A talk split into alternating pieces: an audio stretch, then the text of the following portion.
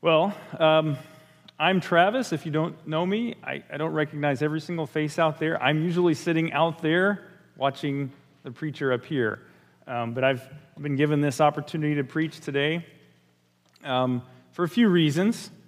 First of all, Chet is out of town. They're at a family event in St. Louis, and he needed someone to fill in today.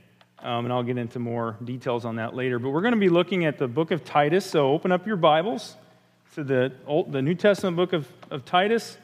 And there's Pew Bibles there in front of you. If you need a Bible, it's page 999. If you don't have a Bible, if you didn't come on with one today, there's free Bibles in the pews. That's our gift to you. Page 999. We're going to look at Titus 3, uh, verses 12 through 15 today. So, what, what are a couple of things in your life that you spend most of your waking hours devoted to? Is it career? Is it family? Is it hobbies? Is it exercise?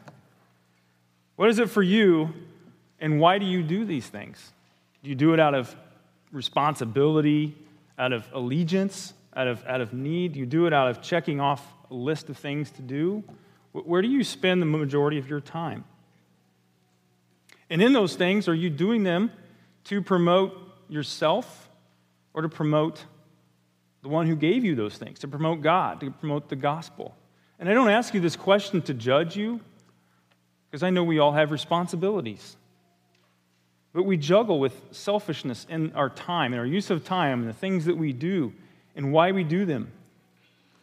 And you know, in the things we do, our time we think our time is the most important thing to us. We want it to account for something, right? We have a deep, deep longing in the depth of our soul to be devoted to something lasting, something magnificent.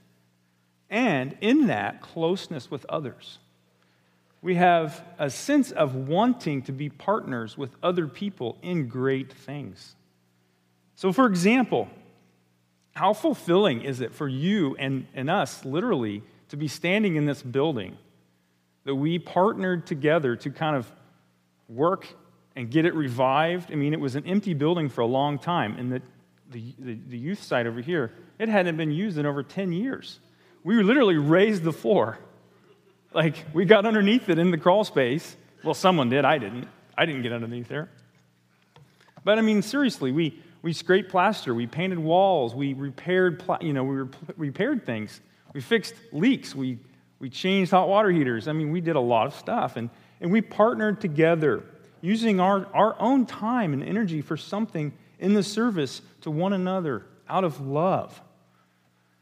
It's really easy for us to look at a list of things as accomplishments and as checks off of a list. Like, we are do it yourselfers in this.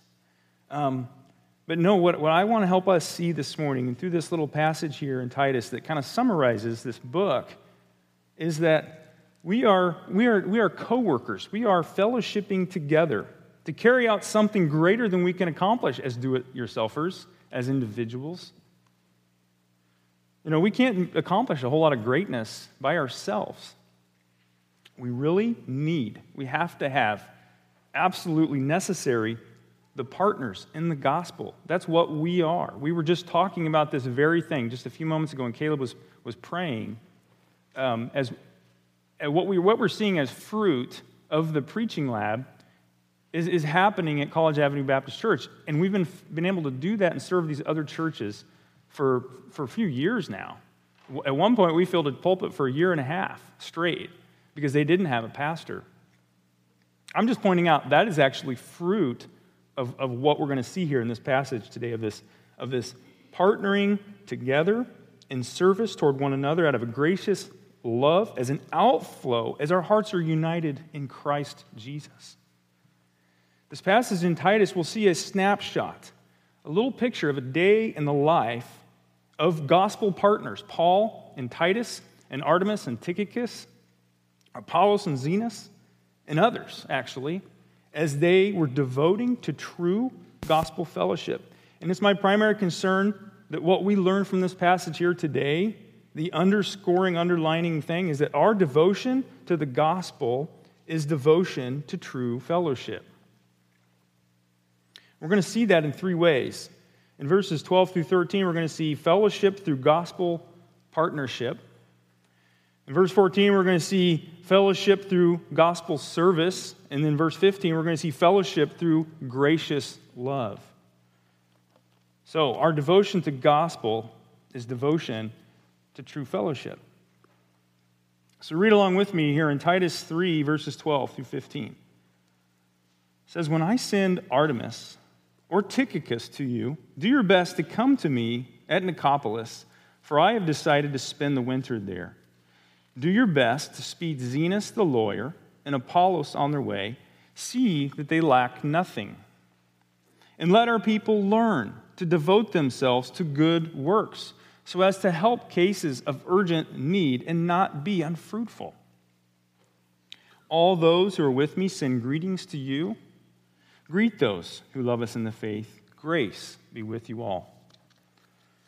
Well, the first thing that we see here is fellowship through gospel partnership. Now, Chet asked me to preach this sermon today uh, because it actually ties in very, very closely to his series through the book of Acts. And you can kind of look at some of the, the letters here um, that Paul wrote, inclu- including Titus, is like inserts into the book of Acts. Like these are things that were happening along with the narrative. Um, and, and so, things that Chet has been preaching about in his series we're going to see right here in this, this little passage, and we see through the, the entire book of Titus. Titus, the, the, the book of Titus is actually a letter that the Apostle Paul wrote to Titus when Titus was on the island of Crete in the middle of the Mediterranean, serving the newly formed churches there. Paul had been there at some point. He had planted these churches along with these guys that we're hearing about, and he left Titus there uh, to help edify and, and raise up primarily elders, actually, as if you were to read back in chapter 1. And he gave instruction on who these elders were to be, what their lives were to be like. Not specifically who they were to be, but you know, what their lives should be like. What should mark um, a qualified elder? And then he taught a lot about sound doctrine and, and, and how to be ready for good works. And then that's where we're going to finish up here today in, in chapter 3. But we see everything that's, that's happening in these sections back actually in, in Acts 2. And if you read in Acts 14, you see the same model in Acts 14 is what we see here t- today in, in what's happening with the interaction, the partnering, and the fellowshipping together with Paul and Titus and, and Tychicus and these guys that you're going to hear about here. So, my proposition was our devotion to the gospel is devotion to true fellowship. But I want to kind of expand upon that, and, and I've formulated a, a thesis, I guess you could say, kind of an, an extended statement of that, because I think it needs, it needs some unpacking, right? So, fellowship is intentional life with God and His people through partnership in gospel service done in a gracious love for the edification of the church as we live as God's kingdom citizens. Now, I'm going to spend some time unpacking that statement as we go through this, little by little. So, the first thing we're going to see here is that fellowship is partnership in commitment to one another for the edification of the church in very practical ways. So, take a look there in verse 12. He says, When I send Artemas and Tychicus to you, well, these men, Artemas and Tychicus, these were workers alongside with Paul and his ministry in the churches that they had been planting in this part of the world. They had been travel partners, they've been co workers with him along, alongside with Paul and Titus. They were mentioned elsewhere in the New Testament. They were in the book of Acts, they were in uh, Ephesians 2, uh, Ephesians and 2 Timothy, as, as mentioned as servants, equal these guys, equal in their ability to faithfully and selflessly serve these newly planted churches. These men were doing these works alongside with Paul as co workers, committed to the edification of these new churches. We are witnessing this actually right here in Redeemer. If we, we kind of zoom back and we look at what's happening, we're actually being blessed with the Mahans coming up from University Baptist Church, partnering with us. So, listen to this. We have preaching lab, which was like this vision of, of the elders when they planted this church. They want to train these guys to preach and teach. Well, their goal was actually to be church planters. That's not what's happened. We actually have ended up filling the pulpits of churches that are struggling, which was God's use of the teaching of these, of these preachers. So we went to University Baptist Church in Charleston, filled the pulpit down there for a while, developed a lot of great relationships, and one of those was John Mahan. And so, bringing John into our circle, he was so curious about what it is we're doing here. He wanted to become a part of that at some point. And so, over time, he's partnered together with Chet and the elders and have found an opportunity for them to come here to us. They're moving here, and he's going to be, they're going to be members of our church, and he's going to be working alongside us um, with the campus ministry, which is the edification the church. We saw this, so we see this in various ways. We saw Phyllis going to Kenya. Uh, we see, again, all the preaching and teaching at other churches and the, and the foundations courses that we have. And, and we have no idea how blessed we are in this church to actually be living these things. Okay? so the next thing that we see here in verse 12, where he says, Do your best to come to me, we're seeing Fellowship is also partnership through striving. So, fellowshipping and partnering takes effort, it takes striving to do these things. It was pretty customary in that time for these guys to not actually go to a church for permanent, permanently. They, would, they were moving from church, one church to, to another to help nourish it and then build up elders in that, in that area, in those towns, and then move to another church. And we see this actually uh, in other parts of the New Testament, other letters of Paul, and 1 Corinthians 3 is actually another example of this. But, but the key word here that we, hear, we, we see him saying is, is to do your best. He's not looking for perfection, he's looking for effort, he's looking for striving for, for excellence. There's a huge difference between perfection, striving for perfection and killing ourselves for that, and doing our best, doing our best, striving for excellence. Let me, let me put it this way Parents, and if you don't have kids, you can relate to this because we were all kids at one time. When you, when you ask your kids at home to do something, whether it's clean their rooms or scrub the floor or help you outside in the garden or mow the lawn, Jared, whatever it might be, do you expect perfection from them? I think at one time I might have thought that I should expect perfection for my kids, but I, I learned very quickly I'm not. I shouldn't. It was wrong of me uh, to expect perfection. The same thing is true with, with the Lord. The same thing should be true of, of us in the gospel, not to expect perfection of one another, of ourselves, of one another. Uh, as, as I have given my children responsibilities in, in gardening, for example, they were so eager in the beginning, but I had to be right there next to them, holding their hands with every single little thing they did. But they learned and they've grown and they've matured in this. Maybe they didn't do their best, but I'm trying to teach them to do their best. And now Jared is actually mowing our yard for us. So it was my goal by the time he got into third grade him to mow, mow our yard. So I don't have to do that anymore. So listen, God knows our limitations. And he's looking for faithful, willing co workers in the gospel. And God will use our good efforts for the good and the edification of the church. So, moving on into verse 13 here. Fellowship and gospel partnership will also motivate us to prioritize our time and prioritize our resources. It says there in 13, it says, Do your best to speed Zenas, the lawyer, and Apollos on their way and see that they lack nothing. So again, he's saying, do your best to speed these guys along their way. These guys had been sent out at some point by Paul to this church, these churches uh, in Crete. Zenas, he's mentioned nowhere else in the Bible, but um, we, we know Apollos, don't we?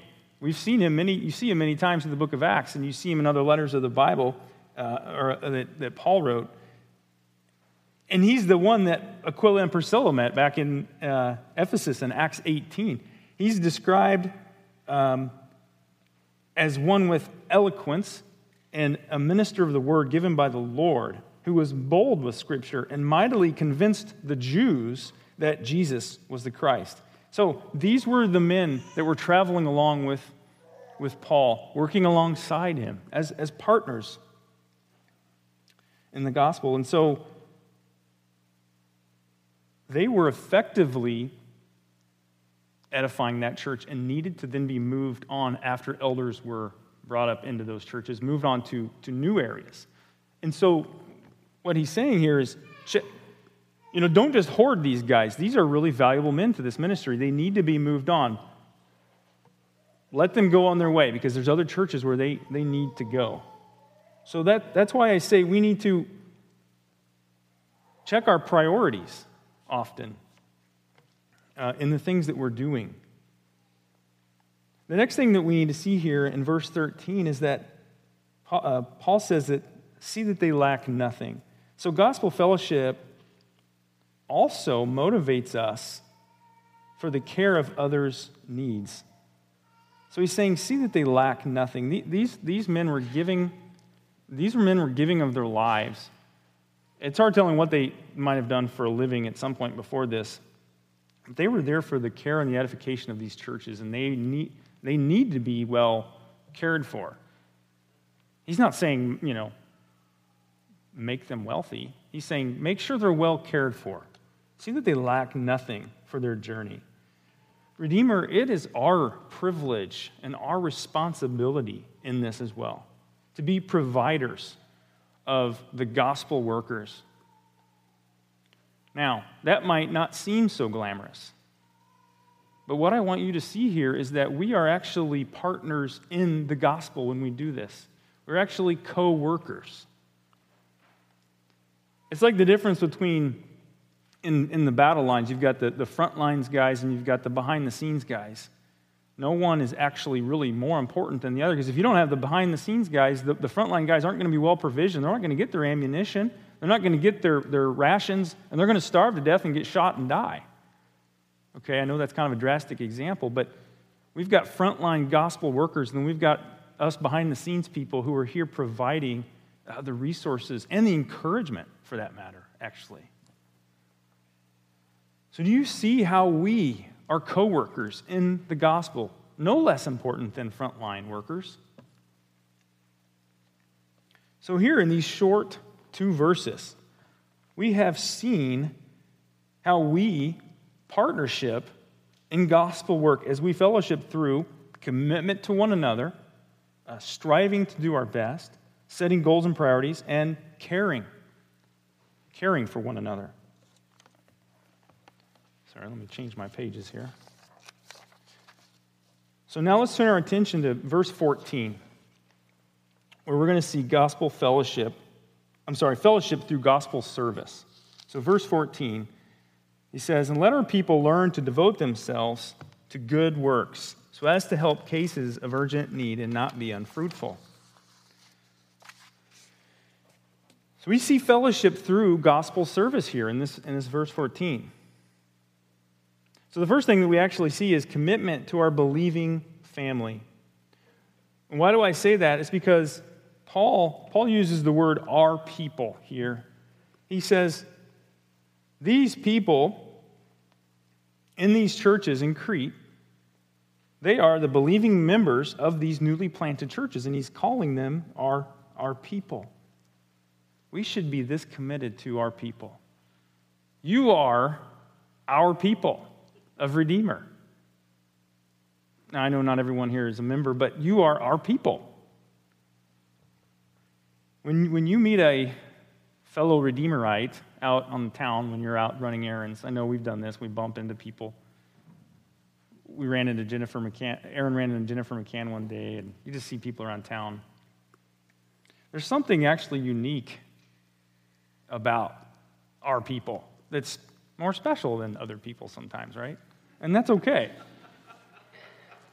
It's a unique face in the crowd that we are drawn to because we have been united together in this supernatural fashion that is different than natural uh, affinity based relationships. Guys, I, I pray that we would call each other our people. And if not, I, ask you to, to just kind of wonder, ask yourselves why do you not call these your people? I mean, think of what God has done to make you his people. What has God done to bring us together, to unite us to one another? If you're not looking at this church as your people, why? Why is that? What is holding you back? I just ask you to consider that for a little bit. If this church was important enough for God to send his only son to die, to unite us together in a supernatural relationship, then this church should be good enough for us who have been united together by, by his supernatural love. It's important enough for the Lord, and it should be important enough for us. So we are our people, united together in Christ. So the next thing that we're going to see here is that fellowship through gospel service also requires learning. It doesn't come natural. We're not, as, as you become, as soon as you become a believer, automatically ready to begin performing what Paul is talking about here no more than my kids were ready to go out and start mowing my lawn as soon as they were born. Jared was ready to eat as soon as he was born, but he wasn't ready to mow my yard. Again, in this, we need, we need patience for learning. It, it takes time for, for us to grow and for us to learn. We need patience with babes in Christ. We need patience with, with one another. It takes time for us to learn how to do anything, doesn't it? Learning music, learning art, learning whatever PhD, chemistry degree you're working on. It doesn't matter what it is, it takes, it takes time. And what's actually really cool in this is that God has provided people who are here to train us in this. He's not just leaving us by ourselves. And through this, we're partnering this is, again, the fellowship we're seeing in this is that as new believers in Christ, partner with mature believers in Christ, we're joining together, we're uniting together in this fellowship that we see right here that was designed by God for community, for the edification of the church.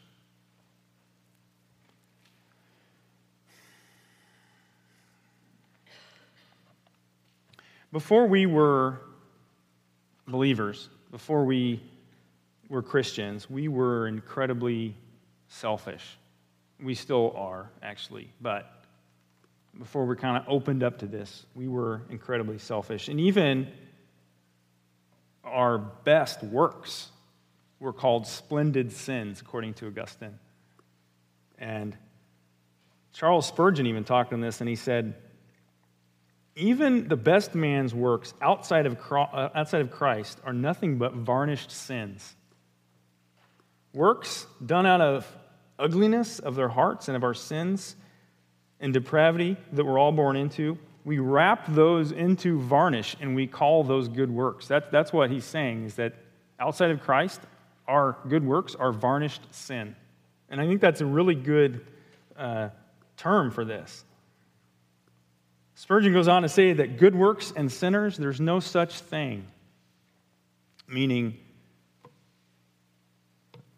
meaning in sin, outside of Christ, we're completely incapable of the good works that this is actually talking, talking about us devoting ourselves to and learning to do and being trained for. They cannot be done outside of Christ. It's, it's impossible. We may try with all of our effort, but we need Jesus Christ, who did the big G, the capital G, good work, so that we can do the little g, good works. So we're going to move on into uh, verse 14 here, or move on along in verse 14, where he says, devote themselves to good works. So we're going to see more about these, and then we're going to define what good works are here in just a few moments. But he says, devote themselves. It requires this, so fellowship through the gospel requires devotion as a way of life. This word devote here in verse 14, it, it means just basically give yourself to, make this a way of life, make it about everything you do. Well, we all have things to do, right? We all have families, we all have jobs. We can't be out there doing good works all the time, right? But that's not what this is saying. What he's saying here is make your life work about good works. So that in what you are currently doing, make those things good works. I don't want you to think that we're saying go tack on these other works that you need to do in order to be pleasing to God. Because, like I just said, we can't do that. God alone has done the good work, capital G, while we do the good works, little g, because we, all, all our works are varnished sin. We make them about what we do, we make them a part of our life, and we devote ourselves to them. Whatever you are, whatever you do, whatever you do in your job, whatever you do in, in, in, in stay at home mom, whatever you do as, as, a, as a homeschooler, whatever you do, you can be doing them for the edification of others, for the gospel driven uh, partnership in the, in the gospel for the edification of the body and the glory of Christ. There is no area of life that's not available for good works. So he's saying, devote yourselves to them. And there's actually a reason I believe that he focuses on this so much in the book of Titus can't remember if I mentioned this or not, but it's mentioned like five or six times in this book. That's the majority of the times good works is brought up in the New Testament. That's a huge amount of time in, in such a small book compared to the, the sizes of, of, of his other letters, right? So it's, it's obviously an, an extremely important thread woven through his book, and it's actually placed strategically at the end of every single kind of major topic that he, that he talks about. So it's, a, it's an extremely important thing that he wants us to understand well.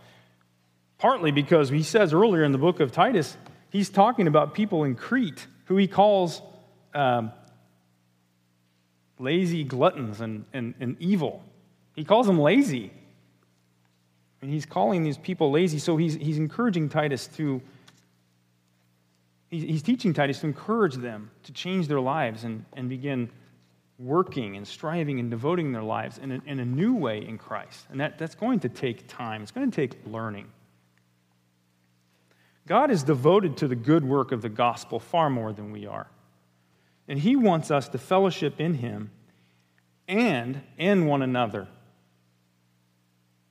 He wants us to be as devoted to this as, as a honeybee is. Do you guys know what honeybees do?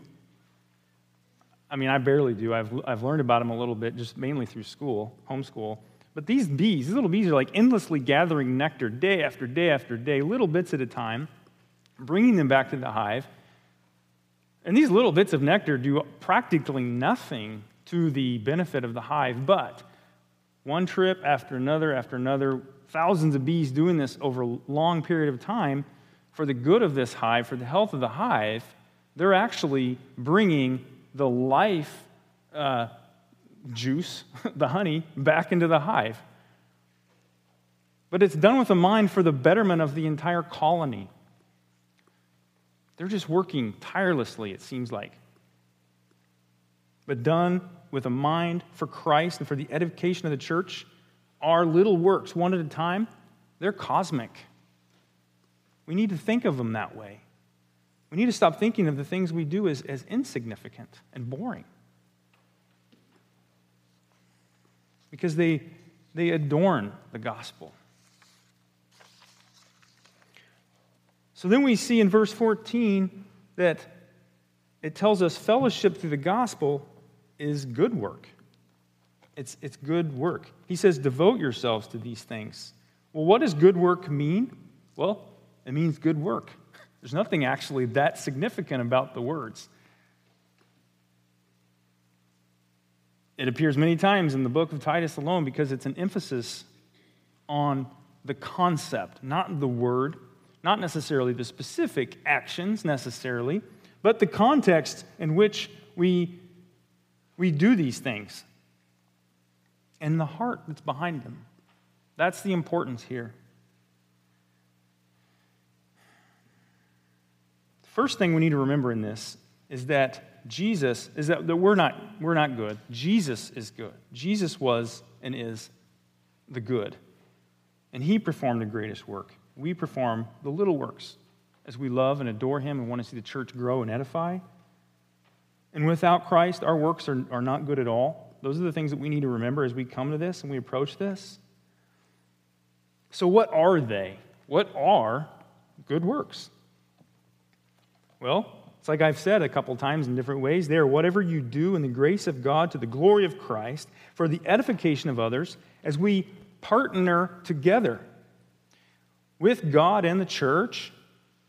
They are unselfish, they are profitable, they are handsome, they are beautiful, they are glorious tasks adorning the gospel. And 1 Corinthians 3 calls them precious stones, precious metals that will withstand the heat of the fire on the last day. That's what 1 Corinthians 3 calls them. That's what Paul calls them in 1 Corinthians 3. But our works are no good at all without the finished and redeeming work of Christ.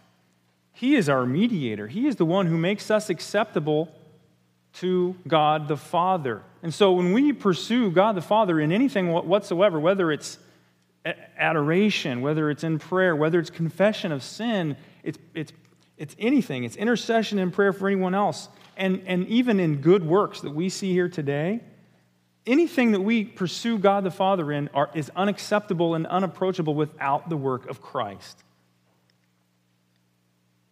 And without Christ's forgiveness, without Christ's petition and his mediation before God the Father, nothing is acceptable without him. And we need him to bring us and to bring our works before God and lay them at his feet. And then in Christ's finished work on the cross, they are completed. Then they are fulfilled in him. Now, there are obviously things you can think about that aren't good work that would be done in sin and selfishness. And again, if you are in Christ, somehow Christ works that out for you. Um, that's why we need to prayerfully consider the things we do and prioritize our time.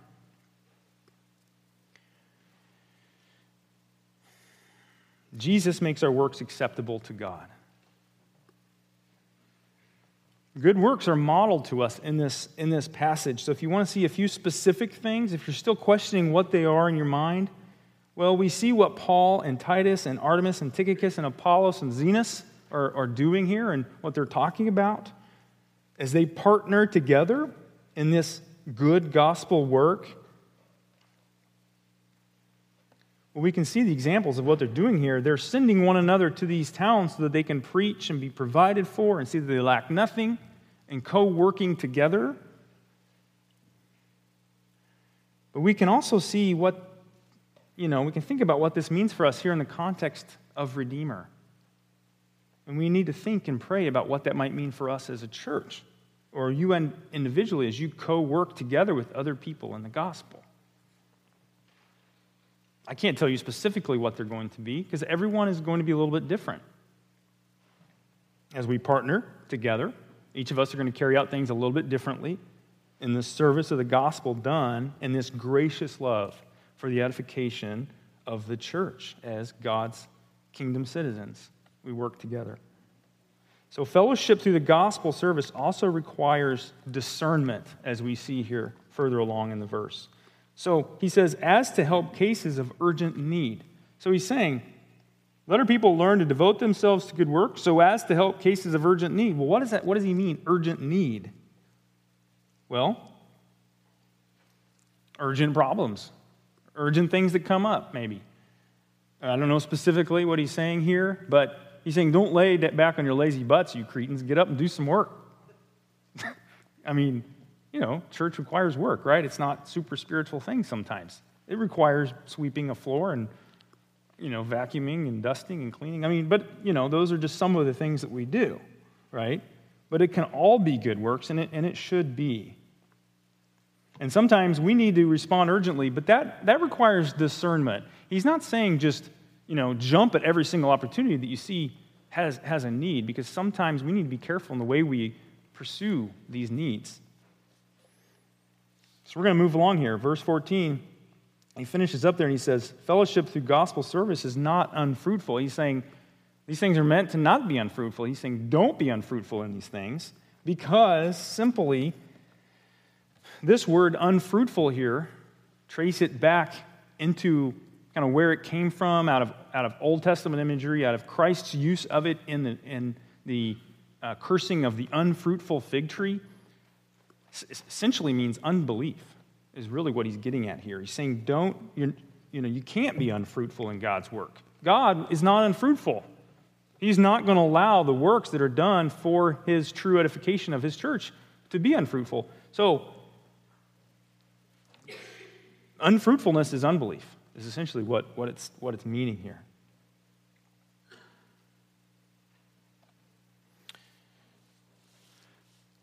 So, if, if you're here today and you realize, you know, I, I've always tried to do good works, I've always tried to please God in what I'm doing. But I've never pondered the fact that, you know, my works are varnished sin before a holy God. And I've never pondered the fact that Christ's completed work on the cross did something miraculously invisible to transfer me into his, his gracious, loving Son. If you never pondered the fact that you're separated from Christ because of your sin, guys, listen. I'm going to share a story here in a, in a few minutes. I come from a background where that was the case. Like, I thought that I was saved because of my works. And it's, it's, and it's common. Let me just put it that way. But if you're sitting here today and you think that might be you, guys, your works outside of Christ, they're nothing but varnished sin. And they're not going to bring you near enough to Christ because, guys, God is, is an infinite, holy, and righteous God that no amount of works can pile up high enough. All they do is they're going to dig you deeper. Because I've seen it happen. I saw it. I see it happening. I'm not saying I see it here, but I, have seen it in my life. I saw it in the church I grew up in. But believers in Christ Jesus, your job is to live a life zealous for good works, motivated out of this love and unity and desire to edify the church, prayerfully discerning, and as Spurgeon says, unselfish motivation and a concern for the good of God and man, and not for the inferior concern of, of your selfish motivations. So we've seen here in this section um, several things. How we're to how we're called to a gospel service out of commitment to fellow believers. Uh, it requires learning. We've seen how this is a way of life. We've seen how how and what good works are, essentially. What good work is. We've seen that they're discerning and that they are fruitful in God. So now let's take a look at the final verse here where we see fellowship through gospel love. So in verse 15, we see fellowship through gospel love draws us together. Let's read this again. It says, All who are with me Send greetings to you. Greet those who love us in the faith. Grace be with you all. Gospel love is an unnatural love to the world. It's not something that we naturally understand. It's not something that we're necessarily born with. In the gospel, we are drawn to one another in such a way that makes an invisible gospel visible. Now, the gospel, if you think about it, is actually an invisible thing. We can't see it. All we can see are the effects of it. No more than you can actually see the wind. You see the effects of the wind, right?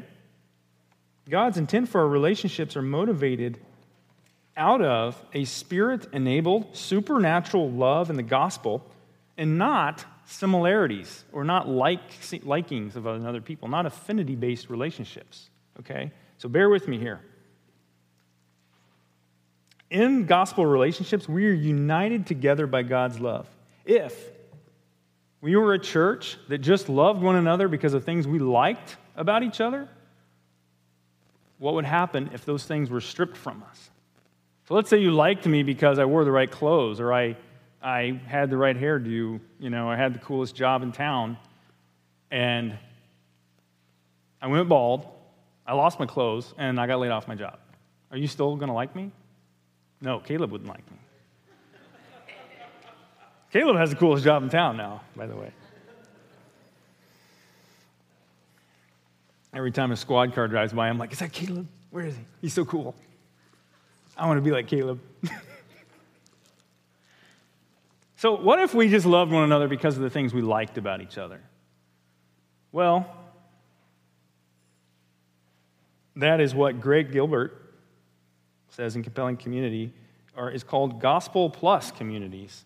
They are where we seek to attach something to the gospel and say, I love this person because of the gospel and this thing over here too. I'm just, I'm attaching it to the gospel. And I'm saying, okay, I, I want to go to church and hang out with like 40 something men who, you know, dress and look like me and have jobs like me because that's where I feel comfortable, right? Well, again, if all those things were just stripped down bare, what would we really be loving? Are We're going to be loving people out of this unconditional love that Christ has given us? or are we going to be loving them for who, what, we, what we want?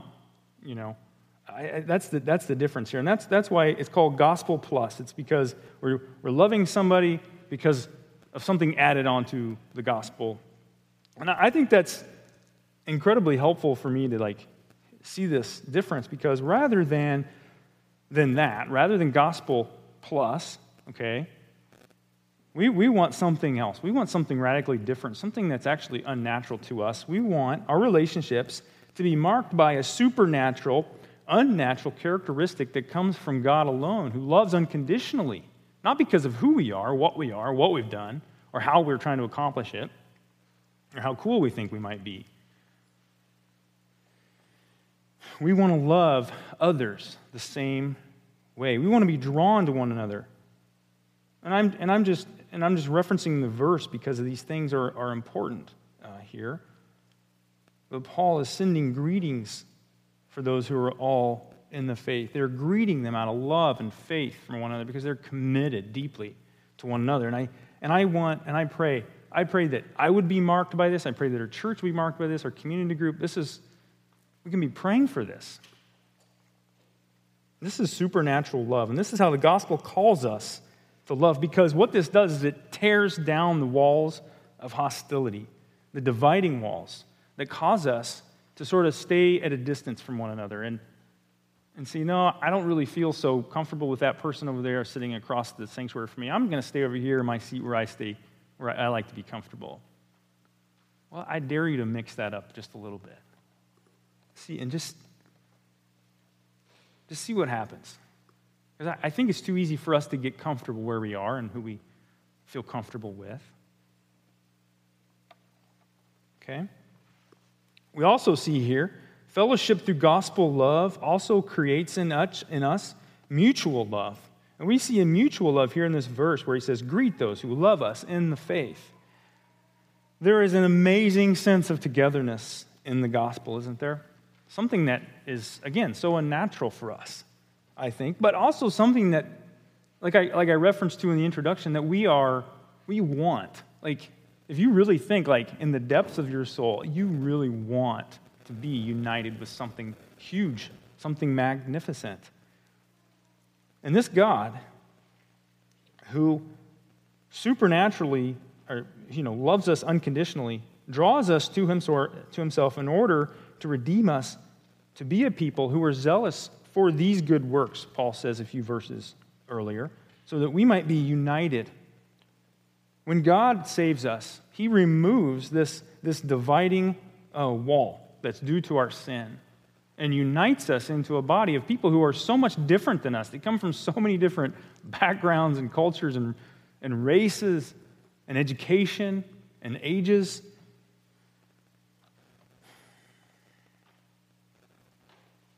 God removed the barrier for us. He united us to Himself. We can love His people because of that. We can be, because we are united to them in such a new and unique and supernatural way. I just, I think this is truly glorious that God included us in this rather than leaving us out in the cold and dark and wet and miserable streets because of our sin. Forever, actually. Fellowship through gospel love is also a blessing of grace to all. You see what he says here? He says, Grace be with you all. Paul finishes this by saying, Grace be with you all. We are fellow heirs in Christ, recipients of unmeasured grace. We are called to be like our older brother Jesus and love one another well. We get to love on one another. We get to be gracious to one another. That's in talk, that's in action, and, and, and everything we do. We get, to, we get to be that way different than the world around us. I'm sorry if I don't interact with you this way as I should. This is something I struggle with. You know, it's something we all probably struggle with a little bit. We are called to a gracious living and a gracious time together in all that we do.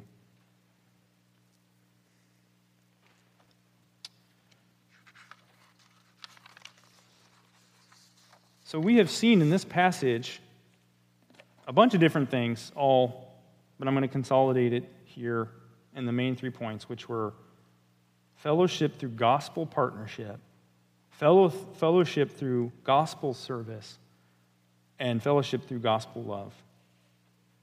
And I just I encourage you to, to, to read this passage more and think about it in terms of your life and the context of our church here and see how this might cause you to recognize we are co workers, partnering together for the edification of this church. I want to finish with a, a, very personal story of how God graciously saved me out of a very distorted view of this idea, of these concepts. You see, I, I'm literally standing here before you today by the grace of God. And I grew up in a church um, as a kid that was very works based, had a very distorted view of what it meant to, uh, to to love God. Actually, I mean, there were, there were a lot of things messed up, but I mean, primarily, the church taught that you, and your, you were essentially saved by your works, and that others knew you. This was actually another big emphasis that others knew you by your work, others knew you by your good works. I think. I mean, I can't even imagine what people would have thought of God if they'd seen the way I had acted. I mean, it was, it was horrendous. And I called myself a Christian above all things. I was taught that as a child that if I treated people badly, I would go to hell. And that I needed to be afraid of Baptists, actually, because they would preach a gospel to me that was different than what I grew up with. I mean, I'm being serious. I'm not joking around. I was taught this as a kid. I was confused. I was I was unsure of things. I was, uh, I was, I was angry. I didn't understand God. I didn't know, you know, I, I was running from one thing to the next. I didn't understand. I was blinded. I was, I was in unbelief. I was striving in myself to be my own savior, is essentially what I was, I was doing. And guys, there are billions of people like this, whether they know it or not. And we rub shoulders with them all the time. We work with them, we're neighbors with them. So years later, years later went by, years went by. And God, in His mercy, sent a gospel coworker into my life. It was a very unique man, a very unique situation, but it happened through a series of, of really uh, difficult circumstances in my life, in our life together. God brought someone into my life who shared the gospel with me for the first time in my life when I was uh, 29, I think. I was 29 years old when I first heard the gospel. I thought I was a Christian. I thought that I had done what I needed to do, even though I was so confused and distorted. I thought, you know what? If I just try hard enough, I'll get this. You know, God, He's a pretty nice guy. He'll, he'll give me a second chance. So if I don't get it right now, well, I guess when I die, I'll somehow figure this out. Like, that was my crazy view. Well, I heard the gospel and I responded in faith even though I was still confused by all the stuff that I had, was raised with. And I won't bore you with the next 10 years of my life, but here I am today with a reforming understanding. Okay, I'm, I'm not nowhere near an expert here, but I have a reforming understanding of biblical views of gospel, of, of fellowship, of partnering, of co working together with you guys in this church and other people in other churches so that people who were like me, who, people like, like I was at one time, would see the God who he, for who he is, for, see, for seeing him for the Savior of the world, so that they are no longer trying in their own effort to save themselves. I have come to such a far better understanding of what fellowship really is and what good works really is. I am still growing in this. I am imperfect in a lot of ways. I'm seriously trying to grow in this. So listen to me. I've said a lot here. Hopefully, you haven't tuned me out. Hopefully, I haven't gone over my time. I want you to hear this. There, there are a lot of people in this world who think and act the way that I used to. They're trying in their effort to earn God's favor. And it is our privilege, our responsibility, our joy to partner together as we hear the word being preached and we go out from here and we go eat lunch and we see people we know in town and we, we can share the gospel, the good news of Jesus. And I'm not trying to judge anyone. I'm not trying to say, go do this. That's not what I'm trying to do. I'm just, I'm trying to, I'm trying to edify you. I'm trying to spur us on. Because these people who are out there trying to earn God's favor, they are working themselves into a pit. They are they're working themselves up into a frenzy, and they are going absolutely nowhere wrapped in varnished sins. And I know this sounds harsh, but Charles Spurgeon says again good works, they are the rarest thing in the world. Meaning they do not naturally exist in the world in our effort, they require the work of God to sanctify us first and to change our nature so that we can have the motive of God's heart in our work and what we're doing.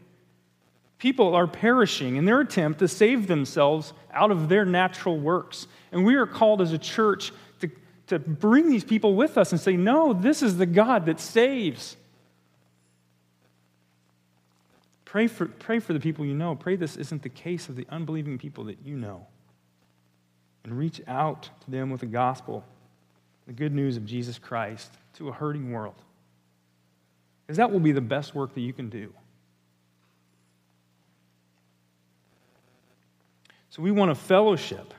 We want to live a life of intentionality that honors God in a way through in which we partner together in the gospel done in gracious love and edification for the church. So may our devotion to the gospel the devotion to true fellowship. Let us pray. Our gracious Heavenly Father,